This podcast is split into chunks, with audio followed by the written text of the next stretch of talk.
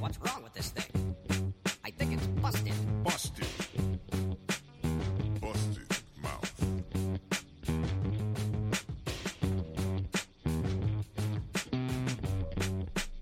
Busted mouth.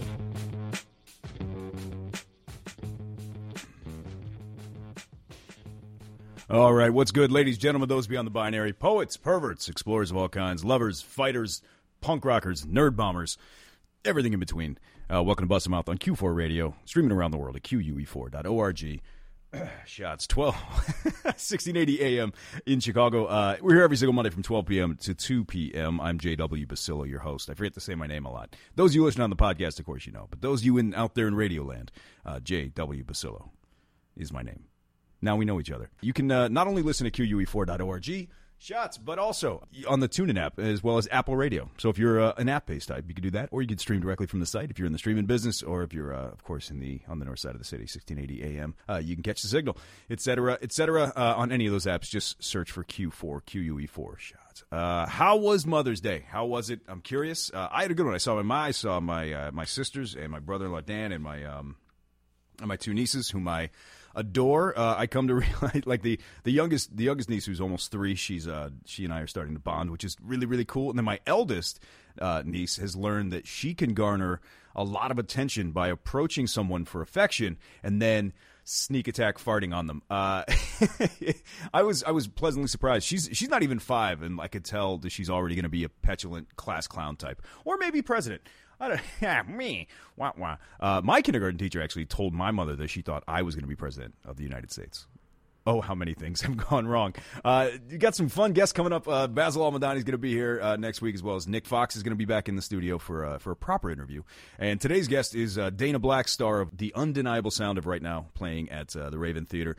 Really great theater company, really great actor, really great everything. I'm super excited about this show. She's going to talk about it. I'm really I'm, I'm excited about a play. It's been a while before we play some tunes. If you are digging the tunes, of course, you can always get them on Spotify. There is a playlist there called Busted Mouth 2 Electric Boogaloo. That's right. So uh, it's it's what it is. We had a, the first one. We I, I decided to make the mixtape for an entire year. It was just um, it was what it was. It was every every song I played for an entire year on this particular show. I just made uh, a tape about it. I updated every single week. We had to make a new one for the new year. I came up with Busted Mouth 2, Electric Boogaloo. That's just how it is out here. And then, of course, we're going to be uh, probably Busted Mouth 3, Son of Busted Mouth, then probably uh, Return of Busted Mouth.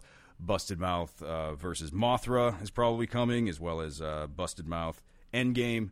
Busted Mouth, Age of Ultron. We're here to party. Uh, this is a tune from my buddy Avery R. Young, baddest man in the land. Uh, Chicago's on. Definitely look him up. This is his new single, Sit Down Job.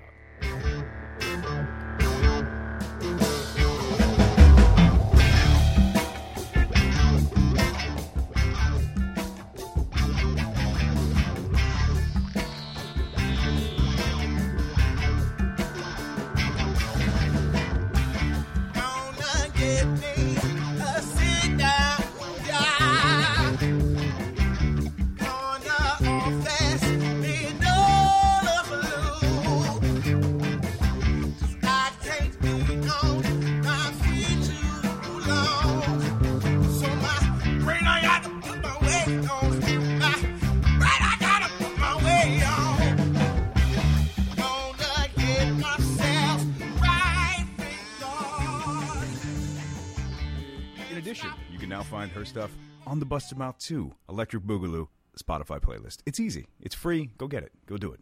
Dig it. Turn it on. Put it on at the barbecue, etc., etc. Um, I was thinking this morning that back when I started music, and back when I started uh, kind of putting myself into the music and, and, and later the literary scenes, social media didn't really exist. I mean, there were bits of it, but it wasn't. Um, it wasn't the uh, it wasn't the standard, right? So any success that I achieved kind of had to come what we call, you know, I get uh, the old fashioned way. You know, you you hit a bunch of readings, you go to open mics, you you bomb, you get better, you make a few friends, you keep grinding out appearances for free, uh, you hone the act, you eventually get offered paying spots, then you meet crowds at the spots, you sell CDRs out of your backpack, you shake the hands, you you kiss the babies, you do the whole thing, right? It's just it's how it was done because it was the only option we had.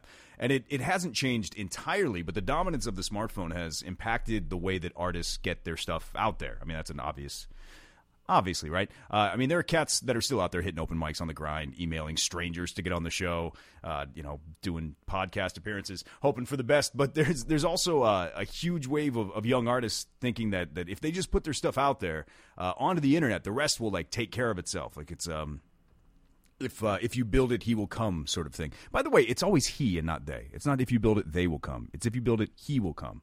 Because it's Field of Dreams. He's talking about his father. Anyway, uh, that always bugged me. Misnomers. Anyway, uh, there are obviously people out there doing it and, and doing the thing and um, and and working hard, and then there are a lot of people that are just kind of like, I'm going to release whatever, and it's it's not going to stop because it's it's actually worked for some people. That's the thing.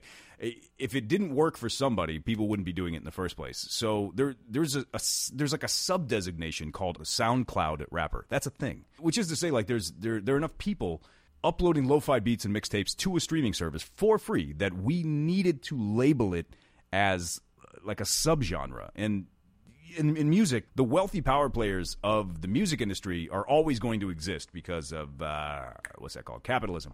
But every other gatekeeper is like a, a lazy security guard in a yellow polo shirt on the last day of Lollapalooza, just hanging out by the plastic gate, just letting everybody through.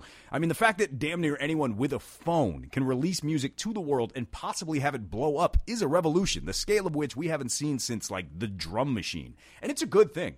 I'm all for it. I'm not knocking it. However, as I continue my way down this Andy Rooney of a Monday morning, there are things in this world, people, that are not worth spending extra money on, like top end laundry detergent, because just buy the regular stuff, uh, the Starz Network.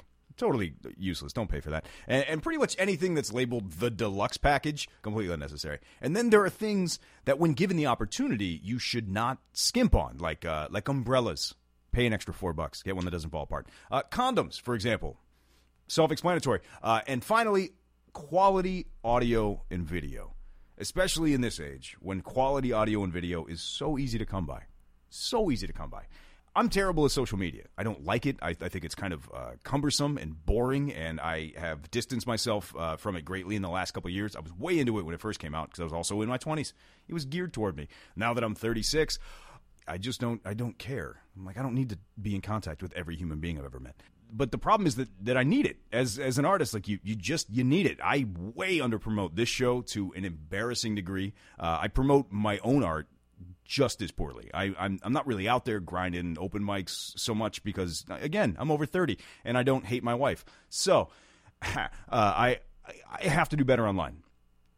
I have to. So about a month ago, I upgraded my Instagram account. That's uh, at JW Basilo. There's a bunch of photos and stuff and video of me and playing music. There's pictures from this show and stuff like that. At JWB as in boy, AS as in Sam, I. No big deal, but I upgraded my Instagram account uh, to a business account, so it's not a you know just really simple. It's free. It's it's more powerful in terms of features, and uh, it grants me the ability I found out to to make uh, promoted posts. And everyone knows what a promoted post is. I'm sure you've seen them. However, like since I changed my my account to a business one, I see a lot of them. Literally every three posts on my on my scroll is a is a promoted one. Um, it's just how it is. And and who pray tell do I see? Every jag off with five bucks in a dream. And sometimes it's like, hey, we're this band, we're playing the Elbow Room this weekend. Check out this really well produced video. It's us playing on stage, and, and it's going to make you want to be here. We've put the time into it. Most of the time, however, though, and I swear, like this is every three photos I look at. Most like it, it's uh, it's someone just laughably, horribly bad. It's a guy with a flip cam and flip flops playing his tiny desk audition on a completely untuned guitar. Uh, yesterday, I saw three, count them, three rappers spitting into the mic part of the white headphone cords that come with an iPhone while their track played, like I think from a Bluetooth speaker on the desk out of frame. So many white rappers clearly in their upper uh, middle class bedroom hollering about like these streets, bruh, and how these bitches be. It's bananas. Aren't you embarrassed? you know, I get that we're in a generation of no shame and that everybody's putting everything out there all the time and that's just where we are. I get that you're young, but is this the product you want in the world? Do you think someone is going to see that video and go, oh, this is dope? I have to sign MC Trevor. And I get it. I put out albums that I would never want to hear again. I've put out a ton of stuff that I that I thought was terrible. I mean, I played in in crappy bands when I was young. I submitted a garbage demo cassette made on a four track in a basement to somebody. I've given that to a bar owner, like, hey, do you want to book me? And it was bad, but I didn't put it out to the whole world and pay money so other people would see it. When the stuff that I did put out when I was young, though, I really thought it was the best I could possibly do. And I have a hard time looking at people and going, is this really the best you could have possibly done? Was this worth it? I, I understand it only cost you five bucks to promote this or whatever, but like, was this is this the best thing you're possibly going to put in front of people? You know, the compliment that I get. Uh, a surprising amount. The compliment I get most about this show, aside from like, well, you're, you know, I enjoy the interviews and things like that. The thing that people say to me most is, man, it really sounds good. I mean, thanks for noticing, but also it's it's supposed to. It's supposed to. It's supposed to sound good. That's the whole point of having a show. What what kind of sociopath is making a podcast that sounds like trash and then just like foisting it on people? I mean, the same goes like for your demo and your Instagram post. YouTube is free. You could go search how to make a good sounding track for free, or or Google uh, how to make great Instagram posts on Instagram. Even though uh, I'm a trash rapper, and, and I guarantee you will get results. I guarantee it. I know it. I know it. You could Google. You could figure out how to do anything just by googling and going to YouTube. So there's no more excuse. And it's always been soul crushingly clear that there are a lot of us, a lot of artists out there, and everyone is trying to make it. But now, in this era of, of social media, we actually have to see it. We physically see everybody who's struggling the same way we are. Everyone on YouTube is a better singer than I am. Everyone is better looking, already has a videographer, writes better songs, etc. I'm constantly reminded. Yet somehow, it's actually a worse feeling to see so many people out there messing the bed on the easy stuff, diluting the already crowded pool. Gone are the days of the crappy Kinko's flyer. Gone are Kinko's, but also the flyer used to mean something. There's there, there's always been too many D's on the dance floor, but unless you were unfortunate enough to date uh, an aspiring musician, you didn't have to see all the failure. But now we do. And the older I get, the more I realize it, it was never punk rock to sound like garbage. It didn't make you better. You don't get bonus points for clearly being on the struggle. The point is to look and sound as good as possible despite not having any money or great equipment or industry contacts. You want people to say, man, they made this on a four track? This is awesome. Not, this sucks. They must really be a serious artist. Let's make a little effort out there. How about a little hustle? I'll take my Sanka on the sun porch, please. Trees of green, red roses too. I see them bloom for me and you. And I think to myself, what a wonderful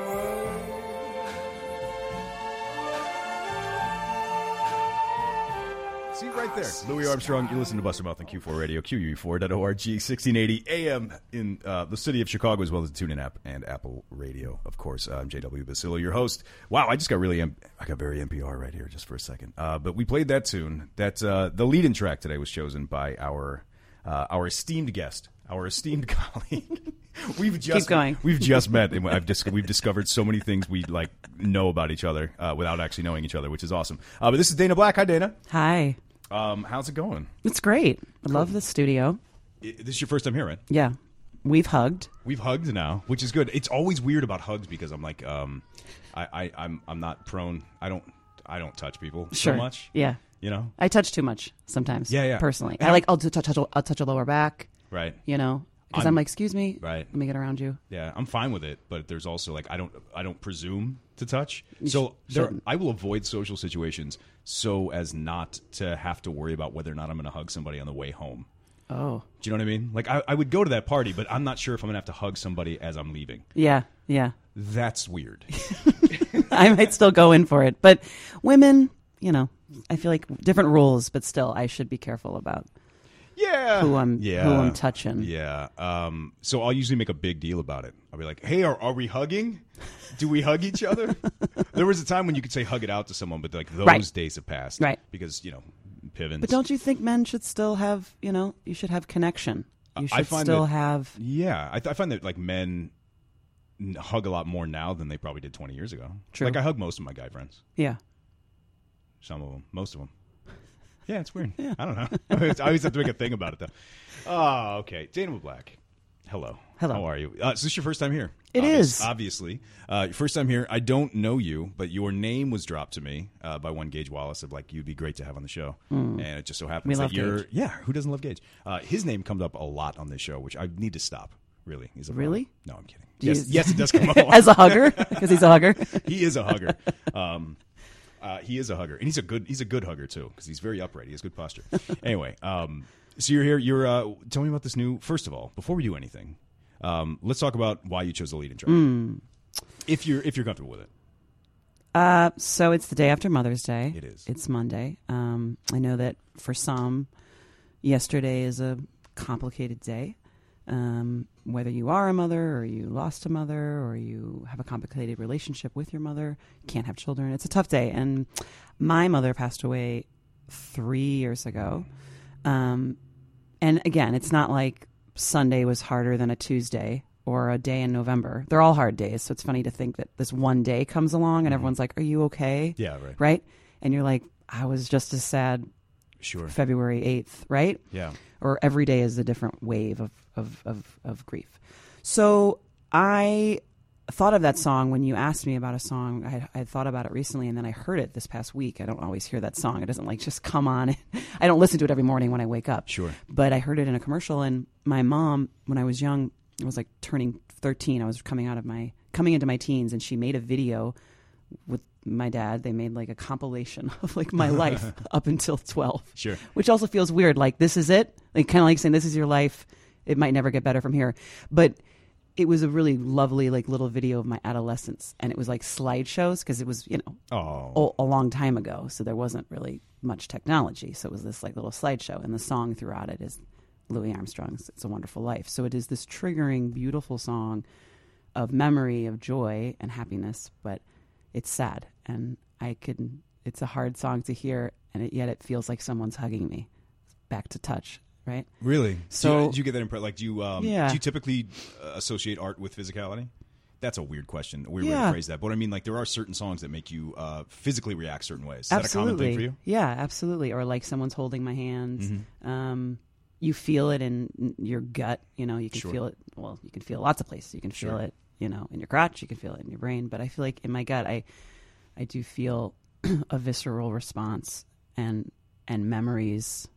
It's almost like smell, right? Music is the same kind of sense to me. It takes me right back. So I almost feel like I'm that 12 year old watching that video, Mm-hmm. and, and and I think at the time I wasn't as moved because I was 12. So I was probably like, "This is it? Am I getting? And am I getting any clothes or Sure. no?" But I still knew it was a lovely gesture. But now I look at that video and I, you know, it's a nice memory. I still have it, but I don't have. But a VHS tape is tough to watch. You know, That's cool. you got to make sure you have a, Yeah, the means ha- to watch it. So I literally have to like Yeah, take a- it to my grandma's and watch it there because I don't own one in my house. So it's literally on VHS. Mm-hmm. I was on my folks' place yesterday, and my dad and my dad still has all his VHS displayed. They moved Yeah. into a new house, and he like redisplayed the VHS tapes. And I go, "What do you, you do? You even have a VCR?" He's like, "I know somewhere, like back in a in a closet. I think there's one." And I'm That's like, your dad. Yeah, that's what he sounds Yeah. like. We're from here, um, but it was just like that's you know it, it was that kind of thing. I go, You're never gonna you're never gonna watch these. Right. It's just like you can't get rid of them. Like they they exist right. here. I have like big on VHS and No like doubt. Spaceballs, you know, Word, and I was yeah. like, I guess I will watch this. No, I won't. I'm not going to watch Spaceballs on VHS, but you never know. It's hard It- to throw away. It could get rough, like the options on TV one day. And Yeah.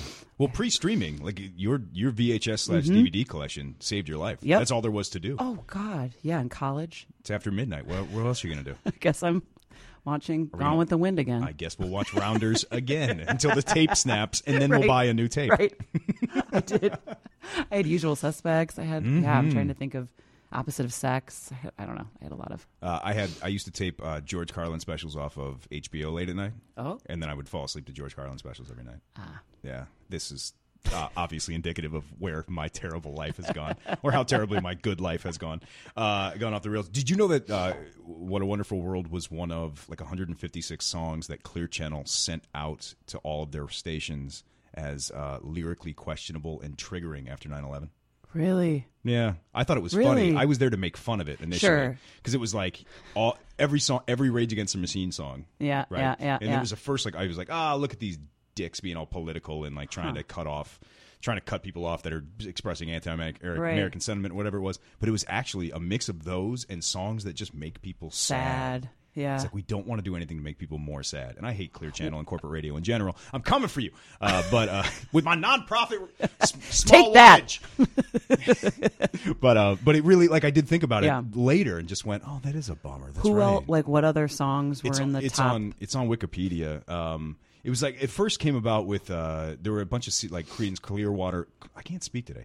Uh, CCR songs were so I was like, okay, Fortunate Son, right, is the one about like don't send me to war just because I have to go and Oh. your rich kids Uh-huh. don't have to go. And I was like, that's clearly one. They're like, nah, it's actually the ones about anything that mentioned a bridge, anything that mentioned uh, uh, a tower. Flying? bombs, fire, flying, Sure. leaving on a jet plane, for example, fire and rain, like that kind of stuff. They just cut right out. Wow. That's interesting because like now I now that's what you just said reminds me of 9/11 and now I'm thinking of that day and my dad ran a travel company and he had clients on Oh, one of those planes. Yeah, he ran a corporate travel company. So that's a big memory of my life too. My parents were still married, my mom was alive.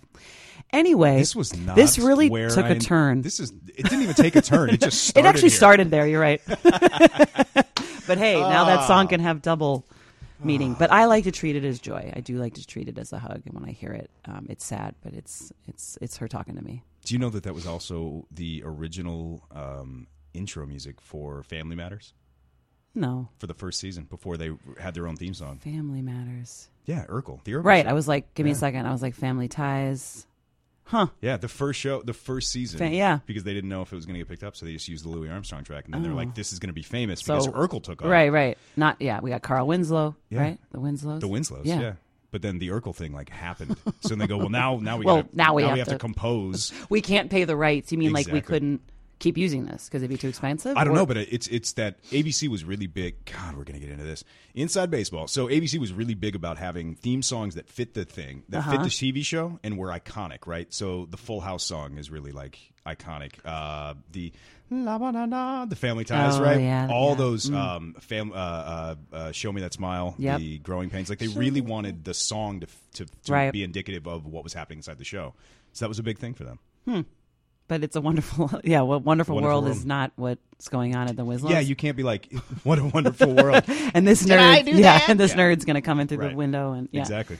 Yeah. break stuff. So let's get super nerdy about everything. Um, I'm kidding. Mm. It's. I'm really glad. Uh, it's so weird that um, you're here. Yeah, What? I'm not. I didn't even wear a bra. Thank you for letting me know. I just thought I'd share it because I it's hot out. You know, we hugged. yeah. I didn't want to. Some days I go, why? yeah. I don't care. Like it's not like me fighting the system. I just sometimes don't have the energy, and this top is like backlit. It's Oh, it's we're still whole- talking about bras. I thought you were talking about being on the show. Oh, Great. Okay. No, uh huh. Yeah, no, I just thought No, I'd roll. I'd about- roll loose. Hey, no, no, I'd roll loose. Literally and figuratively. That's great. um, no, no, it's it's what I mean is weird is that like a lot of times I get folks in that I've never met Right. before, and some of like some of the best conversations I've had on this show are with folks that I've just never actually met, even though you and I might have known each other in a past life. Right. But we've never, yeah, we I'd heard your name. I'd heard yeah. your name through the poetry scene, and I think it was through. Uh, I don't know if it was through um, Write Club or if it was through Green Mill. What Sure, did you do? any of those. Any of those, yeah. Um, because I know, or Paper Machete. I And, I, uh, that too. I know Yeah, Chris s- Piatt really well Yeah. and love him. And I played there a couple weeks ago. oh, so there you go. Yeah, so good people do that. Josh Zagorin, and so I, I don't know where I originally heard your Mm-hmm, Yeah. name, but Well, and same with you. I didn't know where I originally heard your name either, but I was like, damn, Black, I know that name. and then we figured, I'm not going to talk about it. I'm not going to bring it to, to life here on this show. But with the, Yeah. when we figured it out, I went, that's exactly we got now it. I know. We got it. hmm Yeah. That makes perfect sense. um, so it's really cool that you're here. I'm I, I do want to talk real quick. You know what? Not real quick. I want to go way into depth about uh, the play you're doing right now at Raven. Will you uh, give us the uh, the elevator pitch? Will you set it up for us? Sure. I'm going to play at Raven Theater, which is up at Clark and Granville. It runs through June 16th. Um, it is a play set in 1992 about a rock club that's been around since 1967. Um, it's loosely the the club is loosely based on um, Lounge Ax, which was a bar on Lincoln uh, from '87 to 2000, where Smashing Pumpkins played, Poi Dog Pondering, Liz Phair, Wilco. It was run by Sue Miller and this woman named Judith. I unfortunately don't know her last name, but um, Sue Miller is married to Jeff Tweedy. So it was a club run um, by these two women. And so this play is loosely kind of based on that club and clubs like that, like Empty Bottle or, you know, um, smaller clubs or Elbow Room, and places elbow like room sure. exactly, and even like Double Door. It's, just, Yeah. it's that's a bigger version of this. But that idea of rock music happening and then gentrification coming in because what happened to Lounge Ax is a lot about um, gentrification and the condo owner behind the building complaining and the mm-hmm. city coming in and they had to fight to keep it alive but the that's the world heart of- around them was entrenching Yeah. and coming in on their turf and so my play is a, set in the 90s so it's a little different but it's about the house music scene and Yeah. djs mm-hmm. there's a character who is an actual dj dating the daughter of this club owner and Yeah. he's like i'm don't believe in DJs. You can all play records at home, you know, right? He has Sure, a very sure. anti. It's all this narcissistic music, and it's about getting in touch with yourself. These concerts, not about the collective group. That's his. Right. That's the old school. No, I agree. Rolling Stones. Clash kind of man who who the dad of this club. But those people still exist. Sure, Like the th- yeah, this isn't like just like from the night. Yeah, right, That right. connected us is that type of dude. Like I Right. listen to the radio. I prefer right. to make my own my playlist. own my own playlist, right? Come and on, that's and that's hey, and to be scared of change, right? So it's a Sure. play about change, about gentrification, about legacy, what you're leaving behind, um, and family and love. And so I play the the ex-wife of the bar owner, and I'm also kind of raising his daughter Mm-hmm. and have raised her since birth because her mother was an addict and went on her own journey. So I stepped in and became a surrogate mom. But she's not my child. So it's but then I move I leave this club. I used to live inside the club Mm-hmm. and I now live in the suburbs. So it's kind of about that push pull of I want to leave and grow up and be an adult now. I'm a, Sure. but I still am pulled back to the city and pulled back to this this family and this man and this child that I love, but I have to grow up. We we all got to grow up. So it's it's a lovely slice of life. It's written by Laura Eason, a very prolific playwright and also now writer for TV. She wrote on House of Cards. Mm-hmm. She used to run Looking Glass. She was artistic director of Looking Glass for a little bit, and she also was in a band called Tart. So she was somebody who her beautiful quote about this play is, "I didn't want to just date the band." Right? She was dating musicians. Right. I wanted to be the band. Right. So she created a female group. Anyway, so this is sort of about a little bit about women in music as well. So. That was terrific. I'm That was, you know what? was- Sometimes you, really get, did well. You, you get nervous as an artist, going, of "Can I talk about my play?" Oh, and then you're like, "Nah, I crushed it." But also, that's kind of why you're here. Like, not only just to entertain my friends. Um, I just wish I, yeah, I wish I knew Judith's last name, but that's the only I, the Yeah. fact that I, I, I missed on that. But you did, you did well. Thank you. I'm, I really, this play is like right in my strike zone. yeah, when you said you like music, Yeah. um, and you were like, "Let me know what you're promoting," I was like, "I'm literally can't I Yeah, can I can promote perfect. my show about music to Yes. you, my friend." It's perfect. So It's great. Um, and we hope like Old Town School, you know, or in like p- people who go to different music Mm-hmm. venues will come and enjoy it as well. So we just hope it's not just for artists. You you know, you want to make theater for people who who actually like what the play's about, right? Or the, you know Sure. about music or Yeah. about that type of um, that time in Chicago's history. So you're not from Chicago, though, right? I'm from the suburbs. Oh, I'm- really? Okay. I'm from Wheaton, which has the most out. churches per square mile. I'm very familiar with Wheaton. Yeah. So I grew up there, and then I went to college in upstate New York, which at the time I went there. I don't know if it's still true, but it's a trivial pursuit question. Which town has the most bars per square mile? And it's Saratoga Springs, New York, Saratoga- Sar- where there's a racetrack. So I left the place with the churches, went to the one with the bars. I was going to guess uh, Binghamton, but that's not it. No. Yeah. I don't know what it is now. That used to be the answer, but might have changed. It was like, It's usually a place in Wisconsin. Seriously. oh, really? Like the top 12 drunkest cities in the in America are in Wisconsin. Yeah, wow. Have you been to Wisconsin? I have for the yeah. There's a lot of cheese and Yeah, it's just drinking. Like it's just there's a bar there's cheese, a bar in yeah. every corner. Um, everyone drinks uh, brandy and Miller. Uh, they, they just garb eighty percent of the nation's brandy is consumed in Wisconsin. Really? Yeah, I used to tend bar. My first job out of high school was tending bar in Wisconsin. wow. Yeah, strangely. So uh, they'd be like, uh, it was just brandy old fashions all night and Miller High Life. And That Wow. was my whole MGD. That was my whole life. MGD. Yeah, and they dr- and people would just drink. A bajillion. They would just drink until everyone was just wearing NASCAR jackets Yeah, in, nice, yeah, yeah, in yeah. nice restaurants, wearing Sure. their Dale Earnhardt gear, and uh, and just being like, oh yeah, I get the chicken strips and uh, like twelve MGD, a bucket of MGDs. I'm a gin and tonic person. Oh, really? Yeah. So you, I'm like, I know what those brands are, but Sure. I don't ever drink beer. Yeah, I used to be a whiskey person, and then I got older, and uh, our moms, our hang- moms talked. We can't, we're not allowed to be friends anymore. Yeah. We can't hang out. Uh, so now I drink. you get violent no, the hangovers are terrible. Oh, I don't hang- get. oh. I I don't. um, aggressive? I have taken pretty much most of my violent tendencies and just kind of pressed them way down, like which is like to say I've dealt with them. But I mean, uh, but they don't tend to pop up. I I have um, but yeah, the last time I got in any sort of physical altercation, I almost beat a man to death uh, at Berlin of all places. What? You know, sometimes people get handsy on a dance floor and they have Oh to get hurt. man, yeah. Talk about. It wasn't me; it was for somebody else. Oh, Yeah, I don't like. I really have a hard. I grew up. I grew up with women. I, you know, Mm-hmm. sisters and all that kind of stuff. So I have a really hard time with um, when men are aggressive. aggressive yeah. with women. Like it makes me very upset. Yeah. Um, and so when someone does it to my partner, who is Mm-hmm. a woman, um, and I once at first I was just like, "You need to move Mm-hmm. away." And then the second time he came up and like grabbed her from, and like as I'm dancing, we're dancing together. It's Mm-hmm. just like, can we just be a couple of queers at Berlin just dancing on a Thursday, right? Right. And then he comes up and grabs her from behind, and I just like it snaps. I didn't even know what to do. I snapped and like um, I immediately grabbed him by his shirt and drug him from the dance floor all the way to the front door. And then I put him up against the wall. And like the whole time, I can't believe I'm telling the story on the radio. Uh, and the whole time, I'm just like, uh, yeah, you know, I'll kill you. I'll put you in the ground. All the things. Like I, the, the whole, like every Chazz Palminteri role you've ever seen just immediately is like, and this is who you are on the inside. It's coming out. it's bad. So yeah, all the way to the wall. And then I open the open the door with his head.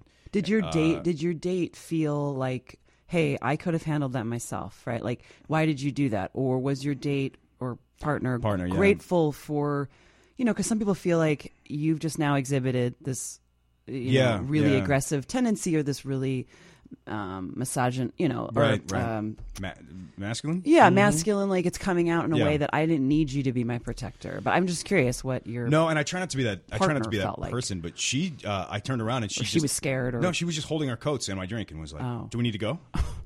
She go, "Are the cops Yeah. here?" And I said, "No." She like, "All right, cool." She just put the coats down. We went back to dancing. Like For it real? wasn't- It oh, was yeah, like, yeah, yeah, okay, well then- Well, she also has been. We Yeah. we've known. each- We met each other through uh, suspicious circumstances. We she also used to be a person who made a lot of bad choices. Sure. Right. Sure. Um. So that's you know she's just like I just know that the one rule is like you can't you can't beat anybody up Right. in Berlin. And I was Right. like I know right right, right, right, right, right. Um, yeah, so that was I didn't intend on com- that coming up at all. I, when I told my father the story one night, he was like, "Yeah, well, at least you know you're Italian." And I was like, "See, this is not what I'm And you're trying like, to Dad, associate." don't, yeah, don't. That's they should not be conclusive, right? This is- yeah, right. No, But- stop. but Yeah, it- but it's but it, but yeah, absolutely. Um, wow, or exclusive, conclusive, exclusive. exclusive, yeah, tied together. yeah, tied together. yeah, That's right. yeah. Mhm. You don't have to be that way just because you're. Of course not. And Of I course really not. and I really hate that about the Italian American Yeah, ethos. Um, like that we have. Yeah, that's some Hey, I'm. Italian. I got to be this. It's like No, no, you don't. garbage. Yeah, it's, I don't Right. like it at all. I don't care for it. Um, it- wow, that came up. yeah, Woo! you went from Wisconsin to Yeah, Berlin. Sorry, I didn't mean to make that But all yes, me. But no, I'm, Wheaton, I'm the not, suburbs. I'm not violent. I used to drink whiskey. Now I drink vodka, like an old rich white woman. It's good. That's good for your diet, It really is good for you. It's and for- I don't drink much at all anymore now that I'm on the mental health pills. Oh, good. Yeah, That's I good. finally got a medication that works, but they're like, you, "You're not supposed to drink with this," and I'm like, "Sweet." Well, You know. yeah, drinking less is And good. with the readily available cannabis market, uh, the world has changed, so everything's good. I'm August third. I'm one month smoke free Cool. cigarettes. Oh yeah, Yeah, sorry. I quit about a year ago. Yeah, congrats. Well, I, I quit f- for the third time about a year. yeah, I quit for like the 18th. Yeah. Um, How does that feel? It feels good. It does feel like this is finally it. You know. Are Like, you are you screwing around with the Juul or uh, no, I just did it. No, I was just done. Truthfully, being around less smokers is half the game. If Mm-hmm. True. less of your friends are smoking and less artists are smoking and less times to go out and have a break and have a smoke, no one's smoking anymore, and it's uh, they're really expensive. Mm-hmm. And also, yeah, if you just if you stay away from people, even though I still have friends who smoke, it can be hard. But they're really respectful, and sometimes they won't smoke in front of me. So I Yeah. feel very lucky. In this show, I have I have a fake cigarette prop Sure. for a second, so everyone was like freaking out for me, like, "Will you be okay?" And I was like, "Yeah, it's act like."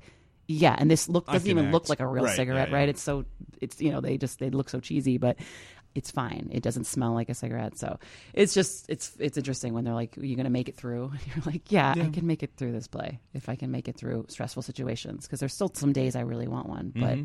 If you do anything else for that, somebody said um, Elizabeth Laidlaw, an amazing actress in Chicago, um, said, "Do a plank." You know, do a plank for I did push-ups. yeah. And then you'll feel after that you're so tired anyway Yeah. you don't want to do anything, and you also feel like a, a you're a rock star. Yeah, yeah. I got strong. more in shape. I'm like, so I did ten push-ups every time I wanted a cigarette. Ooh, ten Yeah, okay. I'm built like a postage box already, and it just gets worse and worse when I'm doing push-ups. push-ups are hard. push-ups are hard. I'm just like, yeah, yeah. yeah. I don't. Uh, I don't. I don't get thin. I get. Yeah. I get wide. I get. I get deep. um, I'm. I'm thin. But it is annoying when people are like, "Have a glass of water," and I'm always like, "That's Nah, not a not cigarette, so no. get out of here." Um, I'm on this game. Oh. the, the Juul game. Yeah. because I got It to helps. A, I got to a place where I would quit, and then I'd be off for a year and a half, and then I would have one bad day, buy one pack, and then I would buy Yeah. packs for a year, and it was just like this off and on thing. And when I got to this, I was just like, look, I don't, I'm not going to kick this nicotine deal. I'm just going to be on this game, and if it was Gage's fault, it's like if Gage is on this game, No, because he quit. Right? Yeah, well, he he and I. Yeah, we quit. We quit about the same time. You quit, right? Hey Gage, uh, are you? He quit with this thing, and he was like, "Yeah, this is what Dave Chappelle used." And I was like, "All right, fair enough." yeah, and I think he vapes on stage, or Yeah, he, he yeah. uses the Juul on I, stage. I, I Juul in here. I don't care if, and also I'm 36, so I don't care if it looks douchey because I don't care anymore. No, I'm sh- out the game. Yeah, What's gonna happen? What's gonna happen. I'm not gonna pick up any uh, young chicks because I look like a douche. Come I on, could do don't- ten push-ups. Check it. I could do. I, I don't know if I could right now, but when I was doing them, the thing is, I was doing a bunch of shows in Germany when I tried to quit, which is a terrible idea because everyone in Germany smokes, and you can smoke like indoors Everywhere, yeah, yeah. Right. Air- so, so I'm like- airplanes, so I'm doctors. doing shows with all these Germans, and I'm already like the weird standoffish American. And I'm like in the halls backstage doing push-ups like a dick. And uh, they're like, "Who is this American who is always with the push-ups?" He's very macho. Macho is the word. I'm what shows I'm were you doing? Like doing reading poems? the poem stuff You or know. poetry stuff? Yeah, my my little poem stuff. My poems. You get paid to do that? Like in That's Germany? did for. A, that's what I did for a living for ten years. you got paid for ten years. I made. Yeah, I didn't. They paid me to fly to Germany, to put me up for a week, to do shows at the Hamburg Opera House, What? the O2 Arena. Yeah, That's incredible. that was my life. That was my career. I did not know for that years. it was like a paid I- yeah. paid gig. Yeah. Uh, there, there were there was a number of us that actually made like a legit living reading poems. And that stopped because w- why? Oh, I we're know. way into it. I'm here to interview you. Is this just?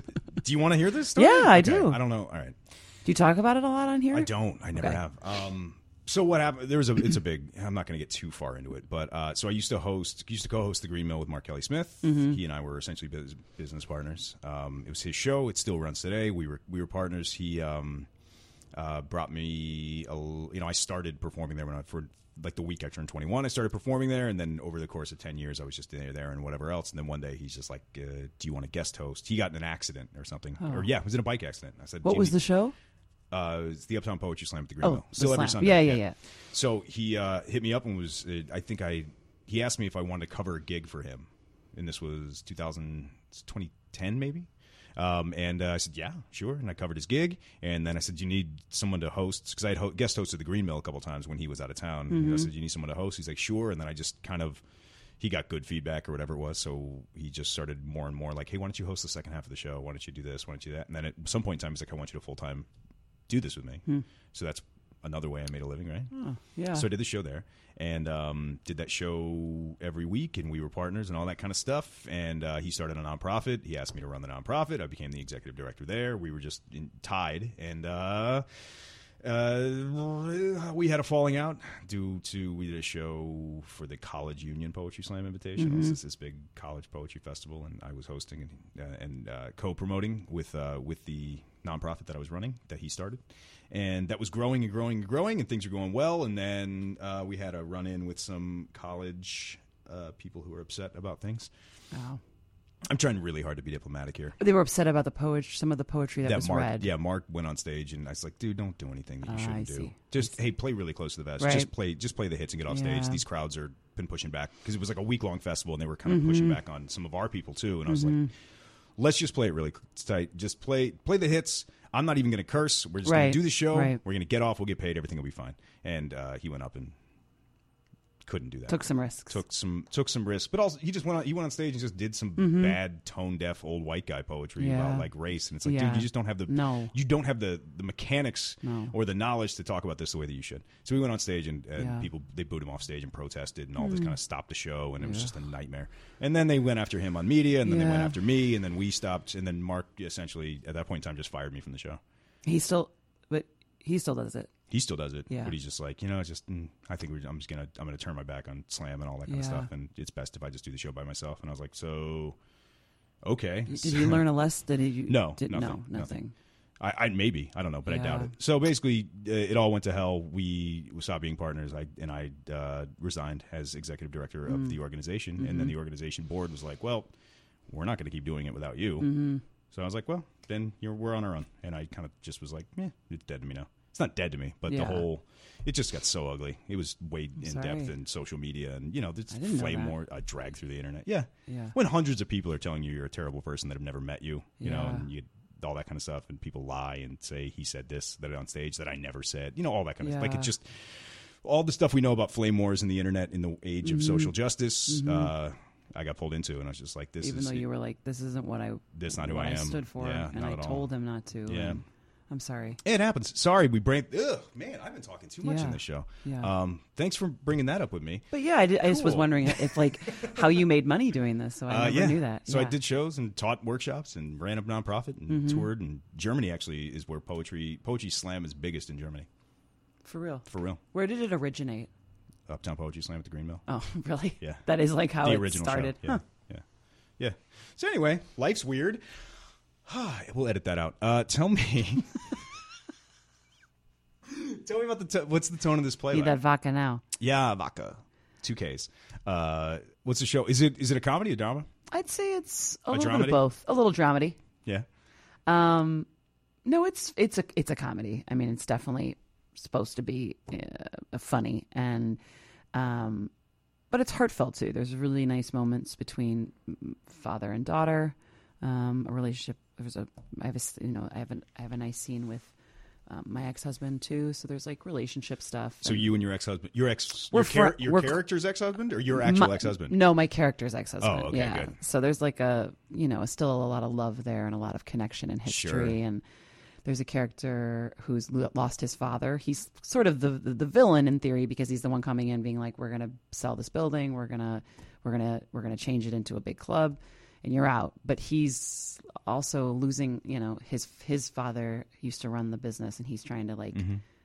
this this guy's trying to kind of take the reins and have power now and and then his dad passes away and it's it's quite moving because it's like he's trying to have stake in the game and claim something for his own future and and he has to kind of come out from underneath his father and even though Ain't that always yeah, the game? ain't that always the game yeah Yeah. well you talked about yours No, I don't know what you're talking about. Yeah, quit making the. Come on, you're the worst. This is what I do with my therapist. Oh. She'll be like, "We're talking about you," and I'll be like, "So what's going on with your girl?" Like I Yo, literally, right. yeah, I'll say, "Well, are you? Do you have another con?" Because she she's a drummer.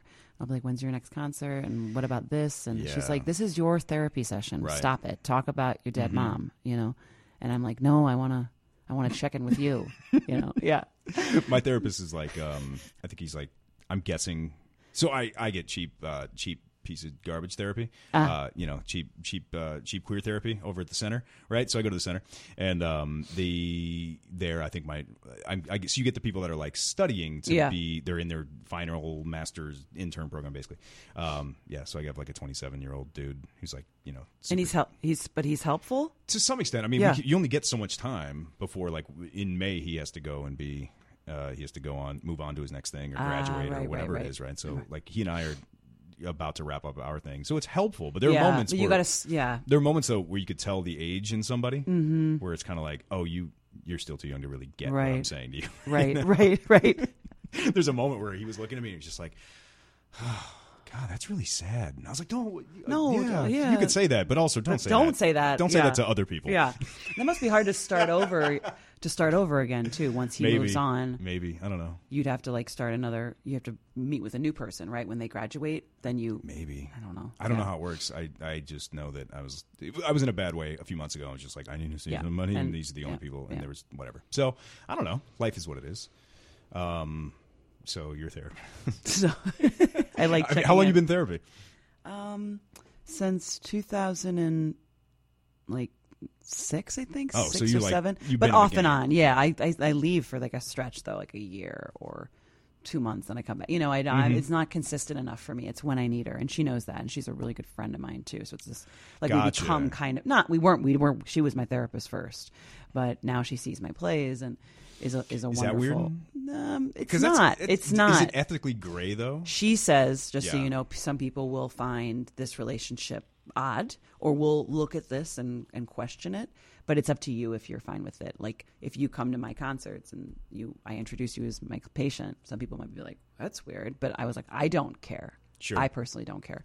So and and I don't call her on her birthday. You know, it isn't that close. We don't like hang out every day, but I can text her or I can say, "Yeah, I have a show coming up. Do you want comps or do you want Mm-hmm, to come see it?" So I feel like she's on my side, and that's what a good therapist should be, you know, Right. and rooting for me, but is always there to take my call, you know. So, but yeah, it is a different relationship, and I think people have been like, "That's weird," and I don't. I don't really find it that weird for me. Do you ever It's find okay like you for have, me? you have nothing to say?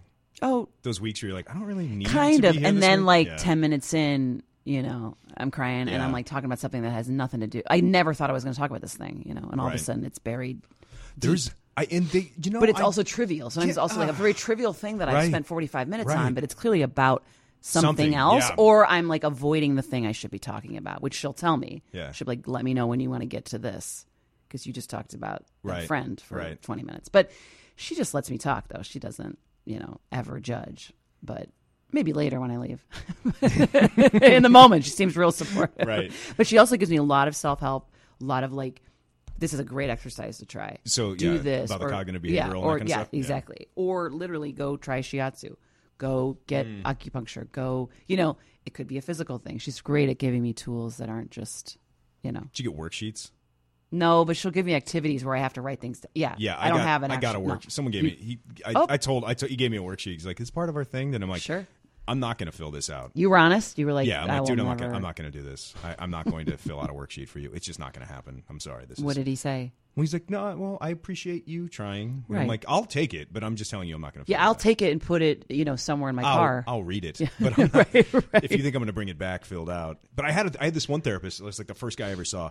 Uh, on my own of my own volition that I got to Mm-hmm. choose first one I ever saw um, who was just like uh, he was the he was really big on like was really heteronormative really um, uh, monogamy forward really about Mm-hmm. like well let's let's figure out how to get you back with your ex and I'm like that's not really what the thing Mm. that's you know that Mm-hmm, it was just about like our exercise every day and he's just basically like a dad kind Yeah, of type yeah, yeah, right yeah. and he'd just be like, "Well, how do you feel this week?" I'm like, "I feel really." Blah, blah, blah. He's like, "Well, did you do your worksheets, or you, did you do your homework?" No. Well, that's why you feel that way. And I'm like, I don't is care. that is it really because of my worksheets Yeah, really, I feel bad because I didn't do the Yeah. exercises you put me. Th- like it was, and I, at some point, I just went like, "Why am I paying money? Yeah. Why am I selling my guitars to see this guy?" i wish Literally, i'm sorry that's my life. That's a line in the play. One of the characters says, "Oh, and then I had to sell my guitar," and he's like, Yeah. "Yeah, tragic." That's you know? mo- what most Yeah. musicians do Yep. for money. Yep. He's the DJ though, so he's spinning. He's spinning. Well, Um, but I like that you did it with your hands. Yeah. I know that there's we're not live streaming today, but you're like, you know, you know, DJ. Diggity, diggity. um, but yeah, what if all happiness came from just doing worksheets? Like you just did a worksheet and it just all went away. Every blew my mind. We're writing this play together now. that's all it took. best friends? That's all it took. Uh, that's awesome. No drugs. Yeah. yeah, no drugs, no anything. Yeah. just like, yeah. did you fill did out you your fill out your worksheet? I hate. You know. I, That's like the the softest 1984.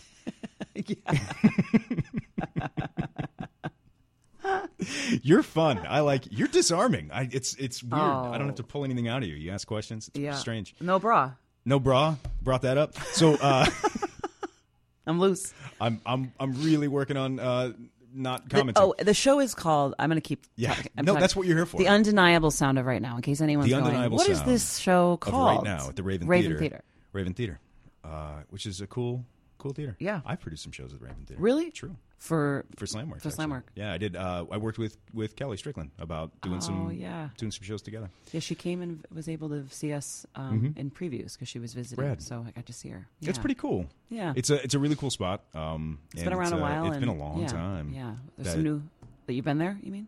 No, I mean it's been a long that that theater's been That's there a been long there a long time. time. Yeah, new leadership with Cody Estle, who's become the artistic director. I think two or three years ago. So he's really bringing some incredible artists to the table, and they have a great staff and a great production team, and there are a lot of hands on deck. So it feels like it's in good hands to move into the the next century or whatever, you know, to the into the future. So they're bringing some great programming in, and Right that's on. exciting. And they have a lot of subscribers, so a lot of those subscribers are sticking around. It's like 700 subscribers. It's Yeah. pretty amazing. Yeah, it's so, pretty um, and it's directed by BJ Jones, who runs Northlight Theater, which is in Skokie. Mm-hmm. And so he's running it or directed it, and some great designers. So yeah, June 16th. Come on out. June, it's going to run until June 16th. yeah, Thursday through Sunday. but it's running right now, Thursday Yep, through Sunday. That's you right. can get tickets. And if you're oh yeah at Raven Theater dot or oh shoot. Just Google Raven. We're at this Google point in our it. lives. We Just don't have to Google it. memorize this. It's like when people say, "You ever been at someone's house?" and they're like, "This this happens." I feel like sometimes with older people, Yeah. But anybody will be like, "Oh, okay, so let me just. I'll give me a second so I can write down the directions for you." Or you know the light, go to the left, and you're going to see the store, and you're always like nodding. Mm-hmm. I'm just gonna pull going. this up on I'm my just going to phone." pull this up on my. What are we doing here? Um, Come on, Dad. Yeah, and then I, I kick them. No, it's I'm not this angry, but it's so funny, right? Yeah. You're like, I'm just gonna. Yeah, and they go, they're "What's like, the, what's the website?" It's like, just Google it. Just Google it. It's to pop up first. raventheater.org Yeah, probably. it's gonna be fine. yeah and if you're industry you can use industry 15 all capitals Awesome. for thursday nights for $15 tickets so I'm if in. your industry is an artist come on out I'm going. I'm totally going to go. Uh, industry Wheaton. So let's talk about Wheaton for just a second. Where did you go? Because we never got off this, and then you made it. Google it. Just Google it. Google Wheaton. Uh, I knew Wheaton because I knew. Uh, I, I at one point in time lived in the Chicago suburbs Mm-hmm. for a couple of years. Um, the my folks still live there now, and my sister and everyone else. So Wheaton, did you? So you grew up there? Did you? Um, are your parents religious? no that's the thing that was that weird divide in No. Wheaton between like just regular secular people Right. and like hardcore Christians. And my dad was raised catholic he has eight Sure, siblings so and he was grew up in iowa and my mom Irish? no like german english um, Were you originally Schwartz's? Polish. I'm serious i don't know i actually don't well because that's I don't know. I, I'm very interested in like the disambiguation of names, i don't know we Yeah. might have yeah um my last name's black which but i is know Schwartz. yeah. In yeah you're right i in don't German. know Okay. Anyway, so maybe i'm gonna find that out um learning things. learning things, growing. Uh, so no, they weren't, but they did decide to raise me Lutheran. My dad didn't. I don't think my dad cared either way. I think my mom was like, "Let's just do this." Because dad you were was already like, blonde. Great, yeah, yeah. She's blonde. We'll make her sure, Lutheran. that's fine. Yeah, but they, but it wasn't that I, I, I didn't go to church every Sunday, but they certainly, but they did take me to church on Easter and Christmas, and I did youth, um, youth. Uh, youth group and I did um, handbells and I like I would literally Mm-hmm. You start. Oh yeah. I would. I got kind of into it in, in Handbells middle was like school. was like the original acapella. Yeah, well, was- acapella was the original acapella. Yeah, it was like, wasn't- then, But I went on like mission trips too. So I would go to Nebraska Oh, wow. and go to New Orleans and help people build houses, paint houses. I worked on a reservation. So I did some of the service activities, of, Right. uh, which is good, right? You go, that's great. That's teaching me to be a, Yeah. to giving back to the world. But I wouldn't say that my family, because my Sure. mom was a biology teacher. My mom believed, you know, really in Science, like a science. weirdo? Yeah. Yeah. You know, um, so she was a big science person. And, and, and so I think the teachings of being a good human were really important, but but but but the stories of I don't know if Hmm. the Bible was you know was it wasn't that wasn't as important, and it certainly wasn't like read in my house. gotcha. But um, But you but they the wanted to yeah, but they wanted me to be part of that community. I think before I found theater, and then I found theater in high school, and then and then all bets were off, and the, all the morality. No, I'm kidding. But then then I had a But, community. yeah, I had a group. sure. I, I did speech team. I did theater. You know, so that became my life instead of I'm sorry. Go ahead. It became your life. yeah. Where'd you go to high school? Wheaton Warrenville South. Wheaton, Warrenville, South. Yeah. Uh, all right. Did you go? Did you go to Hubble? I did. Yeah, I did, which is where John With John, Belushi, Belu- John Belushi, and, his, and his brother Jim. went to high school. Yeah, when And it was now- a, when it was a high school. That's a Mariano's. Shut up. It is really? a Mariano's. I only knew that because um, I knew other kids that went to Hubble in, Yeah. in middle school. No, there's like a, I think there was like asbestos in the whole thing, and Not at all Yeah, no, Yeah. and now it's literally a Mariano on a hill, so it's like this beautiful The go- crest. the yeah, most yeah, gorgeous the most Mariano's? guard- yeah, literally gorgeous. You know, Oh, that's and there's a piano in there. Yeah, as you're shopping, but it is weird to be like that's where I took eighth grade. Yeah, you know. that's where I learned about the periodic table. Right. was right where that wine bar is now. right. I did like Mousetrap there as an eighth grader. Yeah, where did you grow up? A little bit everywhere. I moved around a lot. My family's all from here, so my Okay. Mm-hmm. family immigrated from. I don't know my mother's family at all, uh, so I don't really talk about them because I only met one or two people I've ever been related to on that side. Okay. But they're like Mayflower white people from the East Coast, right? And I don't know them. Um, but my father's family immigrated from southern Italy, from uh, I believe Avellino, which is a village outside of Napoli. Okay. Uh, came here, went came through Ellis Island because everyone did, and then they went straight to Chicago. So they were, and that was four generations ago. Hmm. Um, but I was raised. My dad grew up in the city and everything else, but like they didn't want to raise their kids in the city. Mm-hmm. And my dad actually got a job working uh, in a small town uh, called Bluffton, Indiana, which is the home of the Keebler Pretzel Factory, which is where he Oh. worked. He worked in the factory. Yeah, Okay. yeah. In the Keebler. Did you have free Keebler constantly your whole life? I grew up on pretzels, and I, I to this day I'm. I, You can't I'm have not- them. Well, no, I can Or- have them, but. I'm not into it, and I'm very judgmental. of the Of pretzel? pretz- I'm very. I can do the whole taxonomy of pretzels. It's really. this is what my life was. Uh, But like they all grew up. So like my father, my father uh, went to high school or went to high school at Holy Cross, which at the time was DePaul University High School. Went to Millikin, came back, Hmm. uh, was a teacher for one year, and then like got laid off, and then just became started working like the same factory his dad worked in, which was the same factory that like his mom worked in and his uncle moved. Like it was the whole family worked in these Keebler factories in Chicago, and my grandparents met there. Uh, you know all that kind of stuff, right? So like, and he just was like, "Yeah, I'm gonna go back and work at the factory," and then just got promoted because he was the only guy with a college degree. Yeah. And then next thing you know, it's like he just worked for them for 25, 30 and then, years. yeah, pension and Yeah. all that. Well, Or- up to a point, and then Yeah, whatever, and then he right. had found different jobs and everything else. But because of that, we moved around a lot. Like he would move to work for Keebler Hmm. this or Keebler that or whatever it was. So most of my toys were just Keebler products. Wow. Just giveaways. yeah, here, play with this Yeah. kid. Yeah, Yeah. And your mom, she Was a nurse. a nurse. Was a nurse, uh, was a was a flower child type, and then became a nurse, and then met my dad for some reason. Hmm. Like I guess dated a bunch of doctors and stuff, and then like met my weird dad from the Midwest. she was, li- yeah, She was like, I love pretzels, and No. this feels right. No, and then he moved her like, "Hey, we're gonna go to this." They got married, Oh. and then like twelve minutes later, he's like, "By the way, I just got this job offer for fooled this- you. Hey, do you want to move to a tiny town in the middle of Indiana where you don't know anybody, and we're the only urbanites that like read? Yeah. it's a weird. It was a weird thing. Huh. So yeah, They're still. still together. Wow! Yeah. Congrats. Yeah, Congrats. yeah. I, I, I, it's. I think it's entirely a testament to my mother. That's amazing. Yeah, I know you're listening, Dad. I don't care.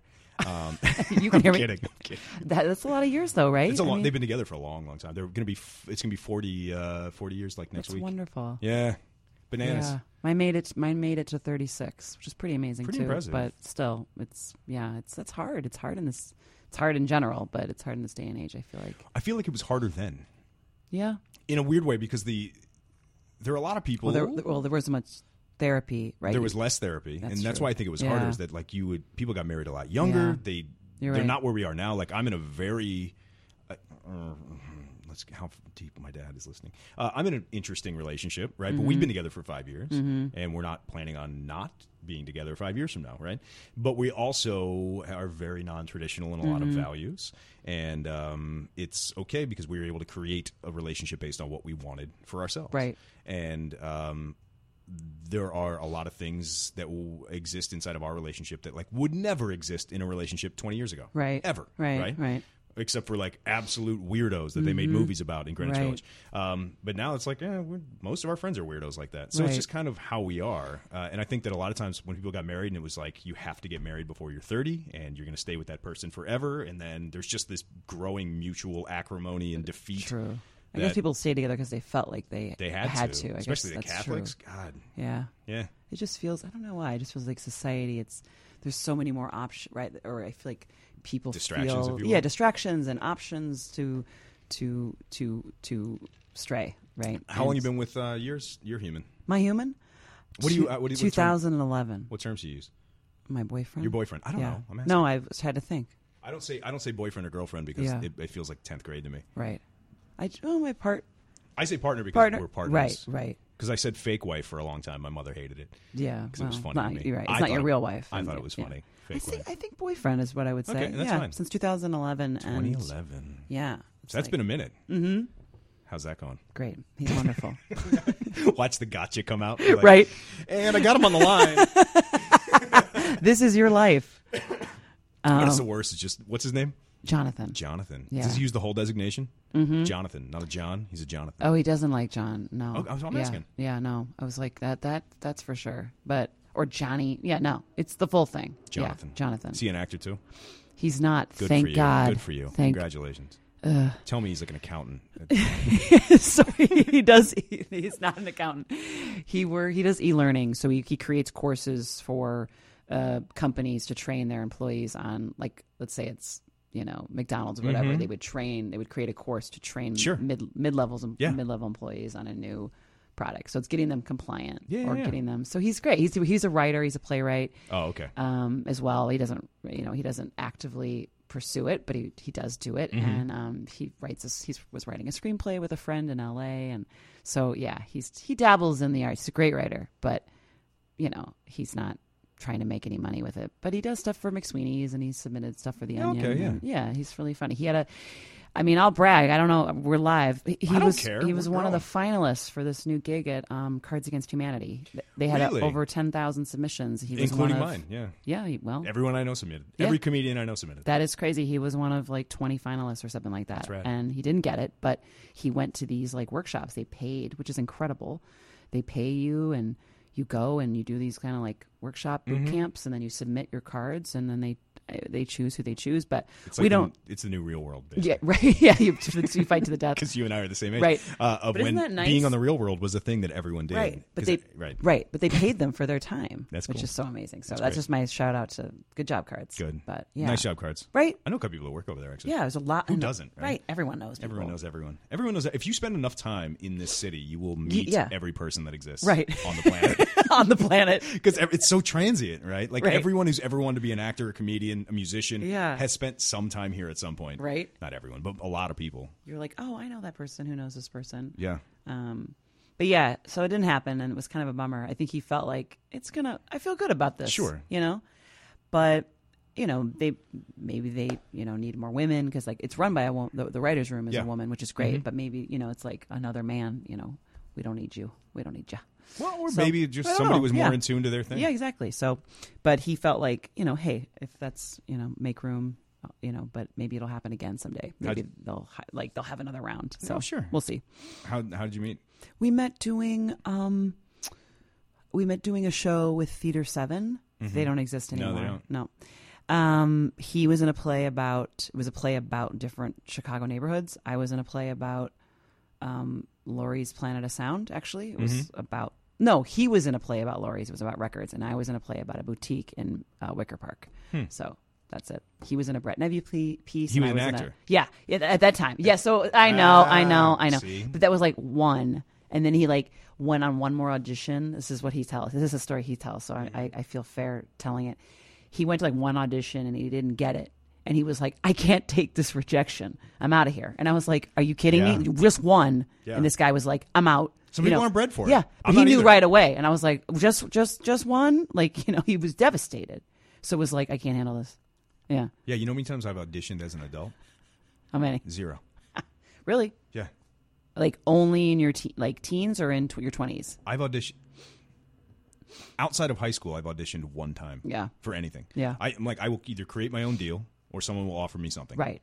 And that's it. What was the last audition you did? Do you It remember was it? yeah. It was for a, it was for a theater workshop. No, not theater workshop. It was for uh, I was 18. It was also the one time I ever got caught skipping school. It was like the one time I straight up skipped school. Mm-hmm. It was one period.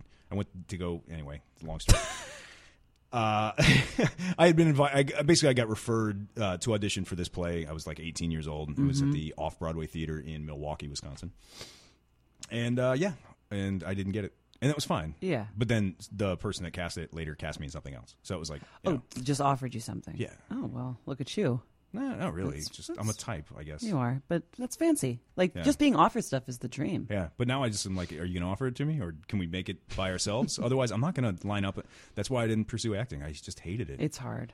Even now, like I was doing stand, I was doing, I was like, let me do stand up for the first time in a year Yeah. last week, and I went up and I'm like, this, this sucks. I remember why I don't do stand up anymore. Did it go poorly, or Not- did you it went fine? it was fine, but it's like it it's unless you're at the point where you're doing showcases and Mm-hmm. things, uh, you are essentially performing at open mics for other comedians. Mm-hmm. You're waiting in line forever. You're standing there all day. You're um, trying to impress other people who are trying to impress each other or Right. no, or tuned out. The bar doesn't care about you, so the music is on in the other room. You can't hear yourself. No one get you know. It's like it just goes this. And they go, well, that's that's how you get tough. It's like yeah, but that's not.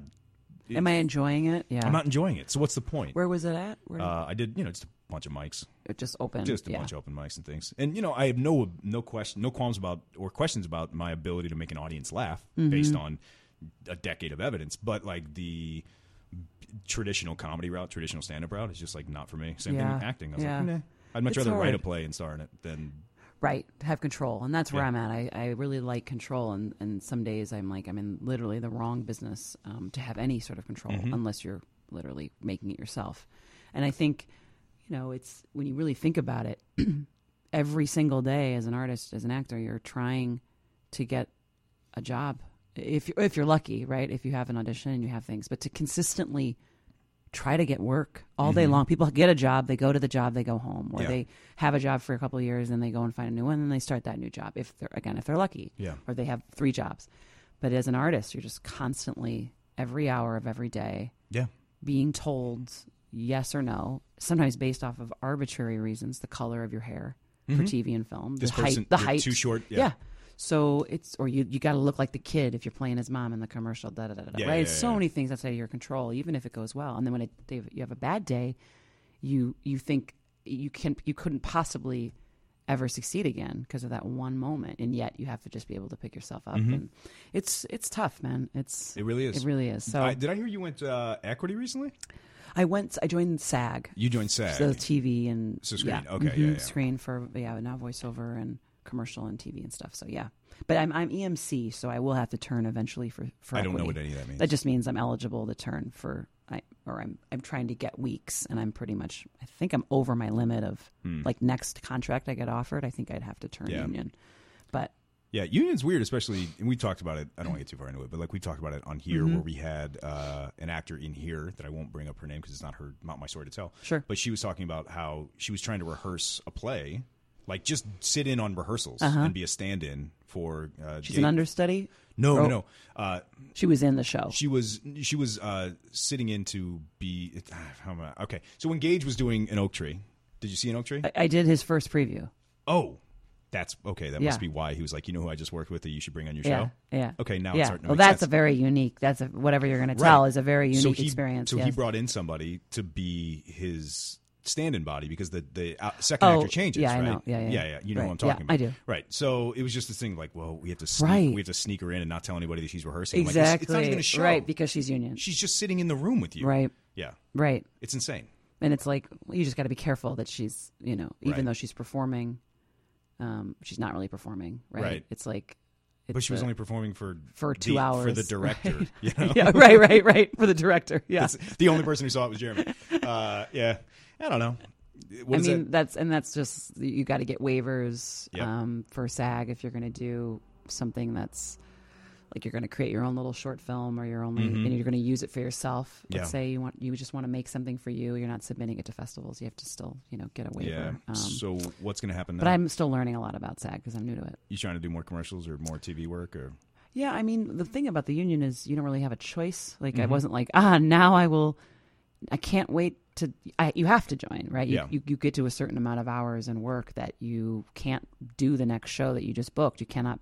You can go and be on set, but if you are not union and they find out, you have you, they could get fined, right? Right. So, um, you're sort of forced to do it. So yeah, so so you kind of you have no choice but then what comes along with it are the benefits of insurance and Mm-hmm. you know there's a lot of benefits um, free classes and being Sure. able to use their downtown studio to do recordings and then you know more money i hope right and more That's work cool. so it's it's it's something that you, I was hoping it would happen in my in my life, and so I guess I you know I'm grateful, even though Congratulations. right? It's You like it's be excited. expensive, but I'm excited. Yeah, I'm happy. It's like just pricey when you're like, oh, I got to give you all this money now. it's such a weird uh, dichotomy of the of the of the look at me culture that we're in. Yeah. like everyone has to tell you everything they're doing all the time, but we're still all very midwestern about like Kinda- I'm I not supposed to tell brag, you. yeah, I I shouldn't- shouldn't brag yeah. about this thing that's actually hard that I accomplished. yeah, it's like it's kind of great. Yeah, no, I was very. but I would like you to notice how Yeah. good I look in this top. It's I mean, but don't I look great on set? L E W K.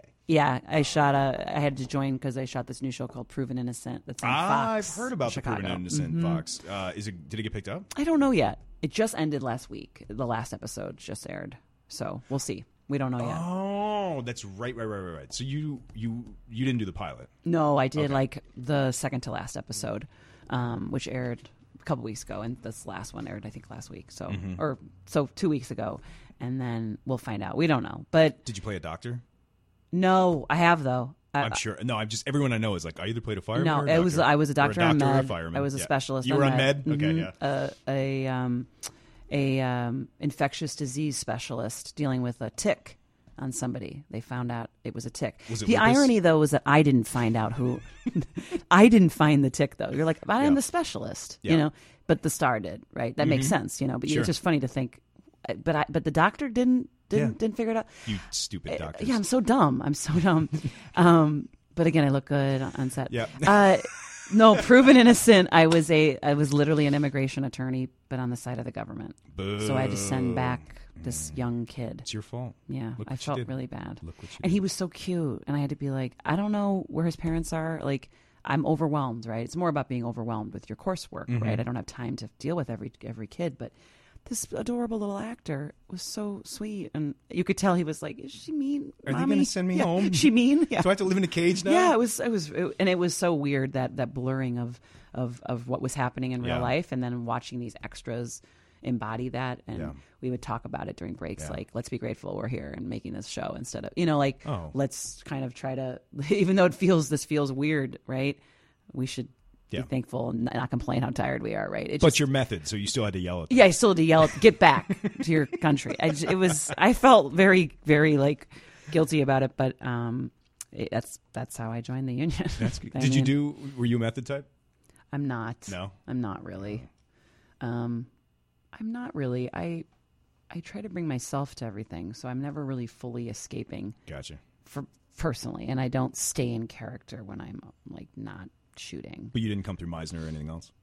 No, Stravinsky. Or... I did Meisner. At, I did the school at Steppenwolf, so I did some Meisner through that. But I didn't have it in college No. really. Um, it was more of a, v- v- a viewpoint physical kind of training at my college. Um, but uh, no, I'm definitely not method. I would not say that at I, all. I took Meisner so I could look people in the eye.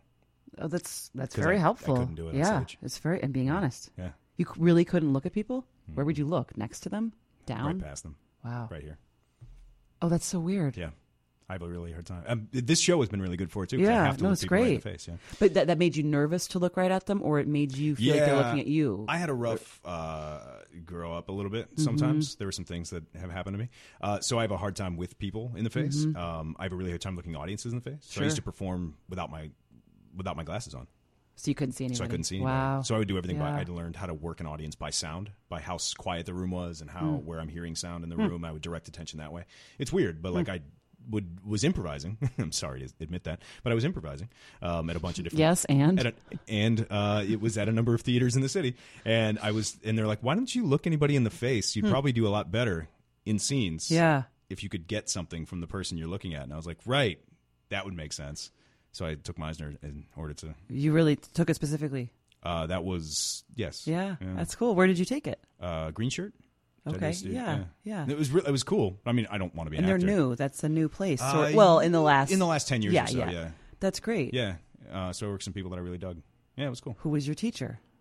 Did you have multiple? Uh, his name was Andrew. His name is escaping me. I did one set. I did one Hmm. Okay. one sec- One one class, section, yeah. one section, or you know, ten weeks or whatever it was. No, that's Anyway, great. yeah. That's great. I mean, that's the thing is it, it can be really, really beneficial, but Meisner can also be done in a way that isn't Mhm. isn't always safe, and it can become Sure. you know it can become complicated Mhm. if it's not done right. But that's amazing because like Black Box does it really well. They're a great acting studio in Chicago, Mm-hmm. Yeah. and the School of Steppenwolf has a lot of those trainers coming in or people from Black Box.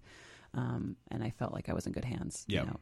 But I, I, I actually want to do it again. I haven't done it in a long time. So you're making me be like, I want to go out and like, Let me go take some classes. Meisner. Yeah. Uh, I feel like the I feel It's like the, the graduation from every acting class is like, can you cry on cue?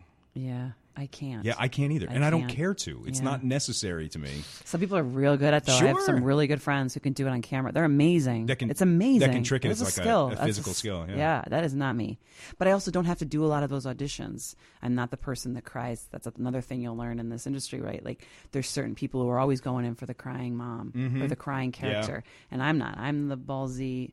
You know, boss. I'm the Mm-hmm. authoritative figure. I'm the sassy lawyer friend. You know, it's so interesting. I if I have to cry, I, it has it just hasn't happened in a long time. And if I if it does if it came up right now in my email, I'd be like, yeah, I got to cry on camera. You know, I, I'm I'm the I'd be nervous. guy. I'd be Yeah. nervous. What? I'm the masculine guy. Yeah, sure. Oh, yeah. but I'm also like a fancy boy. That's the thing. Like I look Like wealth? Yeah, because I, I- play a lot of wealthy characters. I don't. I don't. I don't. Oh. I don't act much. I But I'm know, but when- like, yeah. when I have to, it's always just like, hey, will you teach this guy how to be masculine? I was like, do you know?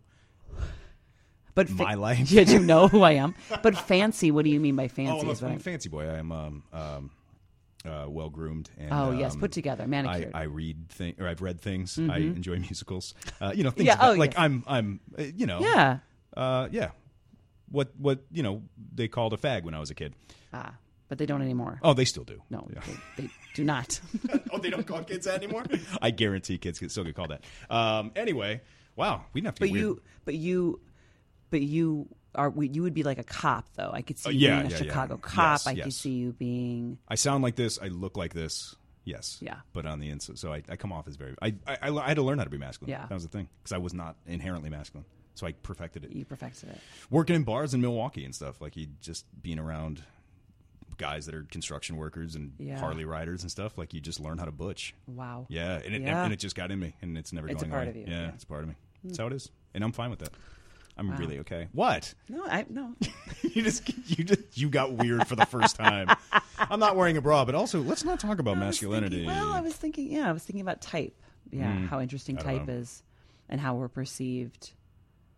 Yeah. yeah. Well, I've had uh, a friend, like my friend, a couple of friends of mine that are directors. Like, if you decided to act, you would have so much work in this town. And I'm like, yeah, I don't want. I don't do want that. to. Yeah. I just don't want to do. I've talked about this too before too. It's like I don't want to do plays. I can't do ten weeks right. It is a lot big for commitment. a hundred It's a big dollars. Like. I come Yeah, on, man, I can't know. do that. Um, you have to really want to be an actor. Yeah. It's like you really have to want to be a stand-up. You have to really want to have to do this. Yes, and I I grapple with that Yeah. a lot. That I there's a lot of things I want to do, and um, I don't know if it's just this, Mm-hmm. but but when you're in it, you're in it, and you're pursuing it. But there's other things I'm I'm curious about, and and I and you have to really want it. That's totally true. Mm-hmm. And you have to. Some people say you should only do this if you can do nothing else, and I don't know if I totally agree with that. But I don't the think more, that's true. but the older I get, I go maybe that is true. That Sure. if this is all you can, you all you believe in and all you really like doing, then this Yeah. is what you should do. But if you could do anything else, go do it. You know. Yeah, well, if you love it's so hard. yeah, is if you what I also mean. love If you- plumbing, go be a plumber. right? Go do it exactly. So, um, it's just a it's a tough little little business, Mm-hmm. but also very rewarding. So So uh, I'm going to ask you the questions that I ask everybody. Yeah. Just because we're at. That Oh, do you place. do- I'll do you keep do- talking. I'll keep talking to you all day. We're out. We're over somewhere. I don't care. No one's on. No one's doing the slot. The two o'clock slot today. Uh, you okay. have like a set questions that you. No, well, there are a couple questions that I Yeah. tend to ask people just because I think they're interesting. Um, first of all, all right, what was the what was the first record you ever bought with your own money? Oh, Not the first thing you ever owned. The first thing you ever bought with your own money. um, hmm. I don't know. Did you listen to music when you were in like the eighth grade? I just don't know what I bought with my own money. I bet I'm not going to Google it. You can. I know. it. That's why I'm like, what is it? Uh, I mean, I feel like what I really started buying was was late. I mean, was later. Was Ani DiFranco. Mm-hmm. hmm A lot of that. A lot of that stuff. And uh, th- what's it called? Thousand Man or ten thousand maniacs. Yeah, yeah, yeah, and yeah. Mm-hmm. A lot of female artists is really what I started buying. And my first concert was an Ani DiFranco concert in in Albany, New York. But that was later in my. It was in co- like my freshman year of college. I didn't really see concerts in high school. Hmm. Yeah. I'm sure I bought something before that. I just, I honestly cannot remember. But I love a good Ani um, Puddle Dive or Yeah. a lot of her earlier work. She's rad. She's rad. I and opened Little Plastic. Castle. You did? Yeah. Should At I- Town Hall, New York. Crazy. Wow. Yeah, yeah, yeah. Was she nice? Super nice. Cool. Uh, her daughter was about a year and a Oh, half yeah, at that yeah, point. uh-huh. So I had to hold her kid. I had to hold her kid while someone went on stage. I was like, Oh, "Sure, sure. I'll hold your kid." Yeah. Uh, Dennis Kucinich was there backstage. It was very because he was What? he was there. He was campaigning for this was the he was running in 2008, and this was like the 2007. Oh so he was campaigning and was talking about um, uh, uh, nuclear power plants in New York. So I, I walked Oh like down, God. walking through the guts of, of town hall, not supposed to be there. Like my friend, who's this famous poet, was like, "Hey, can you come play keys for me?" I was like, "Sure." It's like, "Can you drive here?" Because they won't Play keys. Like, I play piano enough, Oh. enough just to play behind people, right? Um, so I was like, "Sure, I'd love to go do, you know, whatever." It's, it was Yeah. it was exciting. So I go there and I'm like, "Is that wrong on Dennis Kucinich?" And they're like, "Yeah." That's Dennis Kucinich. His hot, tall wife was there. He's like a Whoa. Keebler elf. I know about Keebler elves. Obviously. Right, you- uh, yeah. in your family. yeah. Yeah. So she was there. It was. It, it- we got to play I got to play town hall. That's so crazy. It's amazing. You were like, I opened for Ani DiFranco, held her child while I was playing keys for a famous poet. It sounds Yeah, like a setup sounds or a joke. Yeah, I don't know what it sounds like. I was like 24. I peaked at about yeah, you did. It's like that's that's the start of your memoir. Yeah. Um, yeah, all the cool things I've done are like I've done this really cool thing, but it's all be- basically based on someone else's merit, and I was kind of just invited to be there. Yeah. yeah. You know that's how it is. So you don't remember? Ani I don't DiFranco, remember my 10,000 actual Maniacs. purchase. I do remember. I do remember that I saw. Uh, I don't remember. I, again, I don't know how old I was, but I saw Flaming Lips before Nice. they were. They opened for Candlebox. Mm-hmm. I remember that era of Flaming Yes, Lips Yes, because I That went to see. Candlebox. It must have been like eighth grade, right before, or or right before, Yeah. or somewhere in high school, eighth grade, something. Yeah, because Flaming Lips was writing the single, the "She Don't Use Jelly" single Yeah, on that album. yep. So that would have been two. That would have been 1997, 96. Yeah, we Somewhere went- in it was at Aragon. Yeah. and they opened, so it was like, you know, Yeah. what they were nobody, Right. And and again, just want to say on air, I did go see Candlebox, and I, someone did buy that ticket for me, my parents.